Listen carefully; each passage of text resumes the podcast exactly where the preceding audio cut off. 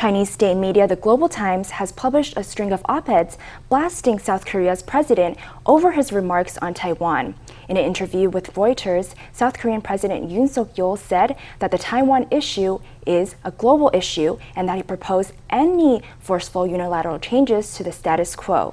The Global Times then criticized Yoon in a series of editorials, including one titled South Korean Diplomacy's National Dignity in Tatters over Taiwan Remarks.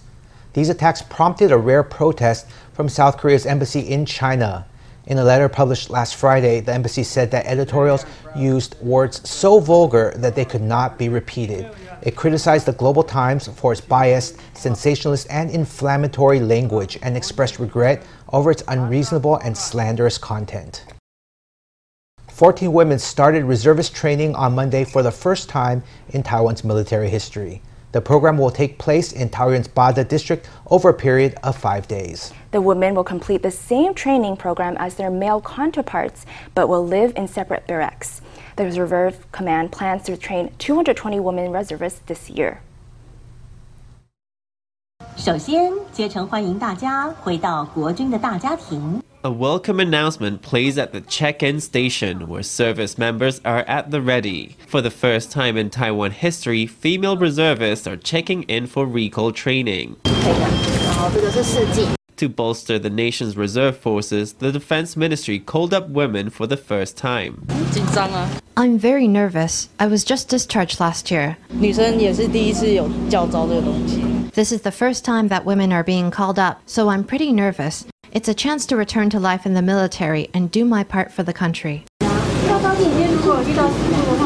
This first of its kind recall training will take place over five days in Taoyuan's Bade district. The course will be the same as for male reservists, with some special arrangements made.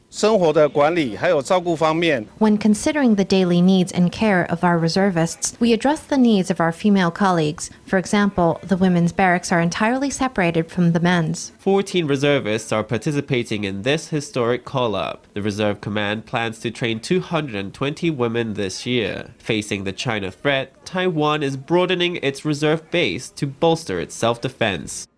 Indian TV station WION recently put the spotlight on Taiwan's economy and tourism in a program titled Taiwan, the Heart of Asia. The program also emphasized that it was the right time for Taiwan and India to sign a free trade agreement to further boost their trade relationship.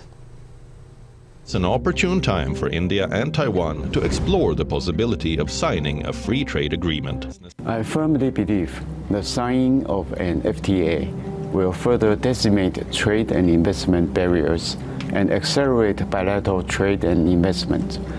It will also help attract Taiwan businessmen to invest in India. In 2021, bilateral trade between Taiwan and India hit a new high of 7.7 billion US dollars. Taiwan mainly exported petrochemical and electronic products to India while importing products including agricultural and industrial raw materials and semi finished goods. The program states that Taiwan is home to more than 5,000 Indians. It said that as trade ties deepened between the two countries, Taiwan was increasingly becoming a popular destination for Indian tourists and business travelers.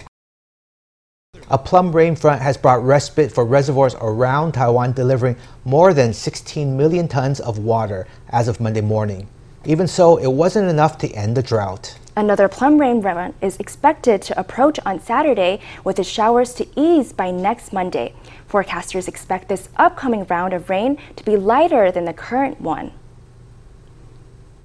Plum rains beat down, making for soggy commutes, but finally bringing relief to reservoirs. This front is bringing significant rainfall to the western half of Taiwan and outlying islands, between 70 and 90 millimeters of accumulated rain. In central Taiwan, there is quite a lot of accumulated rain from localized showers, more than 100 millimeters. That's quite heavy rainfall. From Tuesday to Friday, a high pressure system is set to restore fair and sunny weather. But starting Saturday, a second plum rain front will sweep in, bringing downpours to central, northern, and eastern Taiwan. Localized brief showers will last until next Monday. Based on our data, it seems that the structure of the next front is not as established as this current one. We expect rains mostly in central, northern, and eastern Taiwan. There may be rainfall near mountains in the central and northern regions, in the catchment areas of reservoirs. Southern Taiwan won't get as much rain as it's getting with this front. According to the Water Resources Agency, Taiwan's reservoirs gained 16.64 million tons of water between Sunday and Monday morning. Reservoirs in central Taiwan, such as Sun Moon Lake, Deji Reservoir, and Liyu Lake, received the most water, surpassing 10 million tons. Over in the south, reservoirs received less than 2 million tons. Did you know that Taiwan Water Corporation has a team of workers dedicated to rooting out leaks in water pipes? Uh, southern Taiwan faces an omnipresent threat of drought. Every drop of water is invaluable. And saving water is the goal for leak inspectors, whose job is to hunt down problems in water pipes under the roads. But their vital work can look a bit eccentric from the outside and it often attracts suspicion. Let's meet the leak team and find out how they do their indispensable work The Taiwan Water Corporation inspector puts on his headphones and picks up his detector. It looks like a stethoscope. He pauses every couple of steps to listen to tiny noises in the ground, his ears open for any underground leaks. Any gurgles underground could be signs of water leaking, especially when there are jumps on this instrument as well.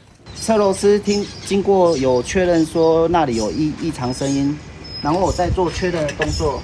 嗯，再听一下嘛，哦。哎，对。 After lots of checks, it's time for the team to look deeper.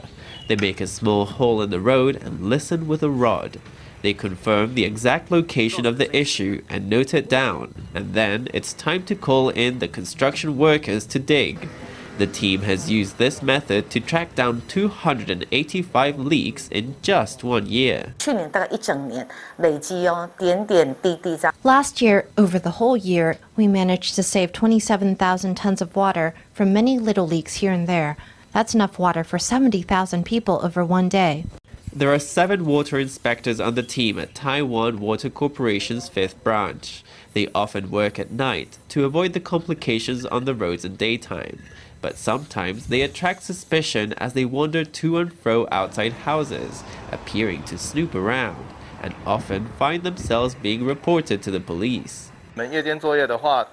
If we work at night, most people don't really understand what we're doing, so they misunderstand and report us to the police. Sometimes drunk people come across us and want to get into arguments with us.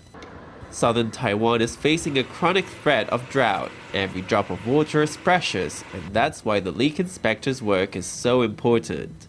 Every leak they find means more water can be redirected to where it's needed. Pancreatic cancer is one of the most difficult to detect types of cancer. Many patients don't realize they have it until it's too late. Today, we meet Ms. Guo, a pancreatic cancer survivor from Kaohsiung. She took an irregular x ray very seriously and took multiple tests until doctors found that a tumor that could have been lethal, but it was removed early and she had made a full recovery. Doctors say her case shows why regular testing is so important.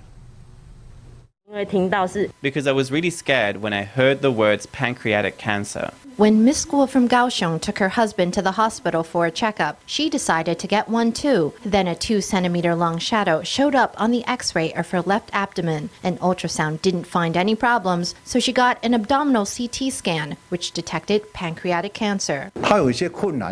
There were some difficulties. As you could all see in the diagram before, the pancreas is behind the stomach and most of it is covered. But if you are slightly more slim, it might be okay. 40% are visible. Of course, when we see something strange on the ultrasound, we schedule a CT scan as soon as possible. Ms. Guo got her diagnosis in the early stages of the cancer before it spread to the lymphatic system. She had the tumor removed and didn't need chemotherapy. Doctors say that pancreatic cancer is asymptomatic in the early stages and abdominal ultrasounds often can't pick it up. So, if you have long term discomfort in the abdomen, advanced testing is recommended. If you feel that you have discomfort in the stomach over the long term, especially in the upper abdomen near the stomach, of course, first you can use a gastroscope microscope to see if there's any problem, or if you suddenly have a change in diabetes, or you can't eat or your appetite is bad for no apparent reason, then you must take care.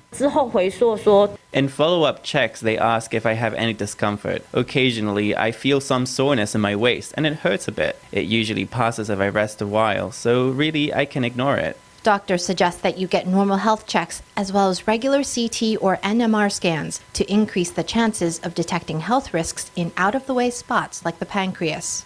Taiwan People's Party chairman Ko Wen-je went to his party's headquarters on Monday to officially register for the 2024 presidential race. Reporters asked him about a potential coalition between his party and the KMT. He responded that politics should not be about backroom deals. Let's hear from him. 理念价值的不相容，那这要怎么合作？那这样会流于一种权力分配。How can we collaborate when our ideals and values are incompatible? Doing so would just be about divvying up power, which I do not believe is the essence of politics. While politics does have its mundane aspects, it also has an idealistic side. Of course, we want to unite all the forces that can be united, but we do not want to degenerate into carving up power in backroom deals. Standing by his side during registration was his former deputy mayor, Huang Shanshan. He said that Huang was a strong contender for his running mate in 2024, but he said that talks were ongoing over his ticket and that he aimed to secure the broadest base of support. The Taiwan People's Party plans to nominate Ke for the presidential election next Wednesday, setting the stage for a three way showdown. The Eslite Bookstore is a cornerstone of Taiwan's cultural industry. Its 24 7 store is famous worldwide as the first ever bookstore to welcome hungry and cultured vultures at any hour of the day or night. But running such a huge operation isn't easy, even in the cultural metropolis of Taipei. Eslite says it's looking to move to the Songshan Cultural and Creative Park from their current location in Xinyi District. Customers peruse the shelves before sitting down to dive into a book. Eslite opened its Dunnan store in 1999, the world's first 24 7 bookstore. In 2020, the Xinyi branch took over the 24 7 baton, but the owner of the building, Uni-President Enterprises, has decided not to renew the contract with the bookstore. Eslite Xinyi's days are numbered. Eslite has announced that its next 24 7 branch will be at Songshan Cultural and Creative Park. Many people come to the park for sightseeing. It's also right next to the Taipei Dome. Tenancies are stable and last a long time at Songshan with its build, operate, transfer business model. It's near Xinyi District, a major tourist destination. Currently, the park attracts 20,000 visitors each weekend. Nearby is the Taipei Dome, and Sogo Department Store plans to move in soon. All that means visitor numbers are forecast to boom, and Eslite will be there for them day and night. The store here in Songshan is smaller. I wonder if they might not be able to provide enough spaces to sit and rest if they open 24 7. This loyal patron has been shopping at Eslite for 30 years. He thinks there might not be enough space here for all the books and relaxation areas we expect from the iconic 24 7 Eslite. But the chair of Eslite, Mercy Wu, says not to worry. The store will be remodeled before the end of the year. My wife is from Taiwan, have lots of good memories visiting this store when they used to come to visit as children. We don't have that in the United States not for a department store or bookstore.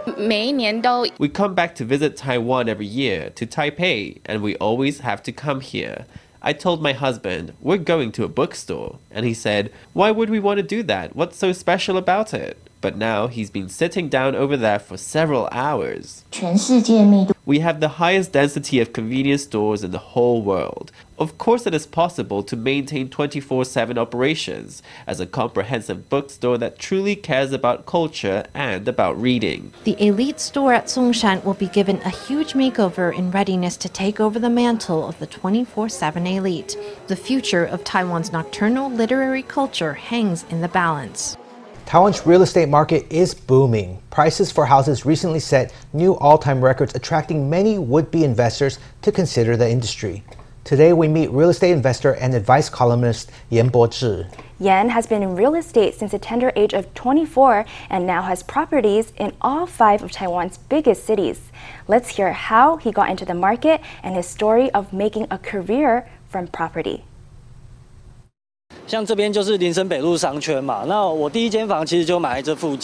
Thirty-eight-year-old Yan Bo-zhi has been investing in real estate for 14 years. His property portfolio is worth over 10 million NT. His success today can be traced back to listening to his family members chat as a young man. When the old folks got together, they'd always talk about one of two things. Oh, the price of those houses has shot up. I'd have bought one back in the day if I knew that was going to happen. Or TSMC and Honhai. TSMC shares were so cheap back in the day, so I chose those two things to research. Yen was determined not to become a 9 to 5 office worker. He knew that real estate investment rewards the early bird, so he set his goal to buy a house while still at university. He saved up money through tutoring and delivering food for 2 or 3 hours a day. He also used his delivery job to make contacts in various communities and businesses, building a network and learning about real estate in different areas. 你在送便当的时候，你都会听到说管理员他们在说 when you're delivering meals, you hear the property managers talking about which houses are for sale, which owners are getting divorced. They might sell their house cheap. At the age of 24, Yen bought his first property on Linsen North Road for 2.5 million NT, and his life as a landlord began. There's lots of entertainment and leisure venues here, so the value of the property is lower, but you can charge a high rent for it. I bought it over 10 years ago for 2.5 million NT. A reasonable market price for it now would be 5 to 6 million NT. I earned back the investment years ago. To make a profit on real estate, investors need to think about their target tenant demographics and the selling points of the property. The rate of return should be 3% or above. They also need to be very careful in selecting the property. Yen even hired a coder to write him a program so he could be the first to know when a property came on the market. 以现在双北市来讲，你要找到大概能够三趴以上的投报率的话， In Greater Taipei these days, it's basically very hard to find something that will give you a 3% rate of return. The amount of capital you invest at the start will determine the potential for profit. It's not like there's a metro station here, so the price will rise. That's not guaranteed. Having got into real estate so early, Yen knew to expand his portfolio and watch the value of the properties grow. So he didn't invest all his funds at once, instead, choosing to rely on a mortgage and investments from friends for 80% of the cost. Later, he sold the property and saw his profits soar. Since then, he's continued to expand the portfolio from Taipei to New Taipei, Taichung, Tainan, and Kaohsiung. Now he pockets a tidy 100,000 NT every month just from rents. Early summer is upon us, the season for one of Taiwan's most beloved flowers, the Easter lily. In Yunlin Sihu Township, a flower grower has a garden of thousands of the native plant. He estimates that there are more than 60,000 individual lily plants growing on site. Tourists are welcome to come stroll the meadow full of white blossoms and enjoy the gentle summer atmosphere. There's even a banyan tree which has been pruned in a very unusual way, perfect for an Instagram worthy selfie. Easter lilies bloom in profusion, drawing tourists to Sihu Township in Yunlin for a romantic photo shoot. A gentle scent pervades the air as tens of thousands of lilies sway in the breeze. The old buildings here set off the field of lilies, creating a destination perfect for the whole family. We realize it really is unexpectedly beautiful here. The whole family can really come, all ages can come here. The garden's owner, Wu Junyu, first started buying the bulbs because his mother was so in love with the Easter lily. After planting them for several years, he realized that it was very hardy. The species is native to Taiwan, and the longer it grows here, the more it thrives, coming to the peak of its blooming season each year at Mother's Day. The native species, Easter lily, is extremely hardy. The bulbs bloom every year before Mother's Day. The whole field full of lilies is beautiful and gives off a slight aroma. A grand old banyan tree stands beside the lily field, pruned into the shape of a heart. After the lilies have blossomed, I wanted to create another attraction, so I cut the banyan tree into a heart shape. It's now a place where people like to take photos. Everyone likes to take a heart photo underneath the heart tree. The lilies are about halfway through their blooming right now. Wu says that they will bloom in greater and greater numbers as we approach Mother's Day, a perfect destination for a family day out.